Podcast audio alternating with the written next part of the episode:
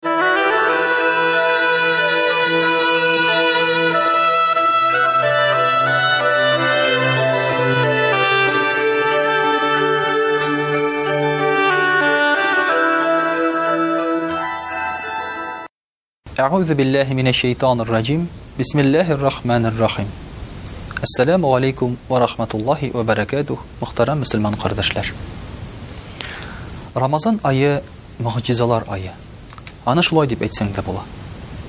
Пәйгамбәребез саллаллаһу алейхи ва сәлләм әйтә, Рамазан аеның беренче 10 көне ул рәхмәт 10 көне ди. Икенчесе гөнаһлар кичерелү 10 көне ди. Өченчесе Тәмух газабыннан котылу 10 көне ди. Шуңа күрә дә качагында сырыйлар, хәзрәт. Уразаның беренче эчкәнен, уртасында эчкен, ахырда эчкен тотсаң әйбәтме диләр. Дөрес буламы диләр. Мин әйтәм, дөрес була. Әйбәт була, бик күп савап була. Тугыз көн ураза тоткан буласың. Әмма Рамазанның башында 10 көн, уртасында 10 көн, ахырында 10 көн тотсаң, тагын да саваплырак. Кеше башта шакката, аннан соң гына башына килә, ул бит инде бөтен Рамазан була ди. Чыннан да, Рамазанны менә шушылай 3-10 көнгә бүлеп тотсаң, этаплап дип әйтик инде аны.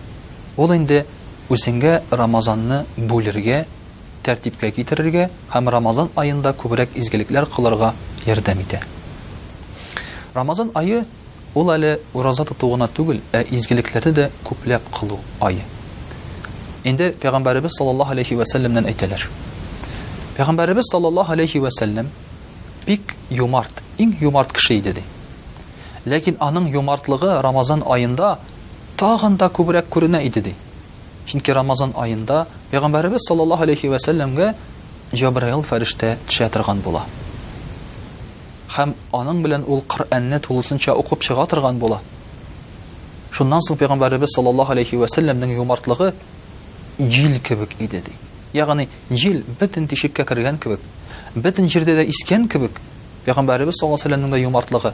бөтен кешегә, бөтен җирдә тарала иде, ди. Менә шуңа күрә дә Рамазан аеның икенче исеме, Рамазан кәрим, Рамазан юмарт дигән сүз. Бу айда без изге гамәлләргә юмарт булырга тиешбез. Бу айда елмаеп карау гына да, артык савап бирә.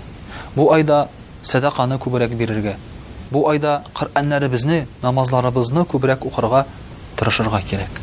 Чөнки бу айда кылынган ул эшләрнең савабы бермә-бер арта. Һәм бу айда шушы эшләрнең кабул булуы Шулай ук арта. Мәсәлән, башка айда син изгелек кылсаң, әллә кабул булган, әллә юк дип әле шикләнеп торсаң, инде бу айларда ул шиксез Аллаһ Тәгалә аны кабул итә.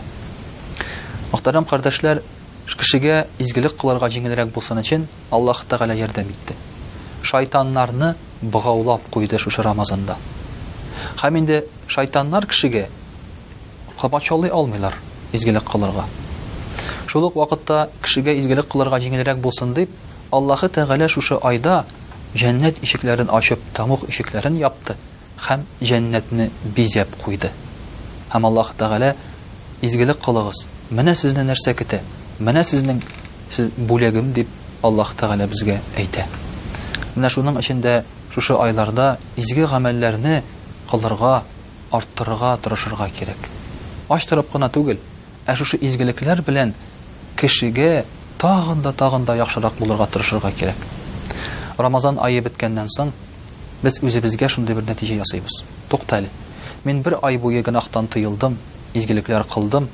Ә бәлки миңа хәзер гомеремне дә шулай яшәргә кирәк түгел микән дигән уй килсә Рамазан ахырында, димәк уразаң дөрес үткән.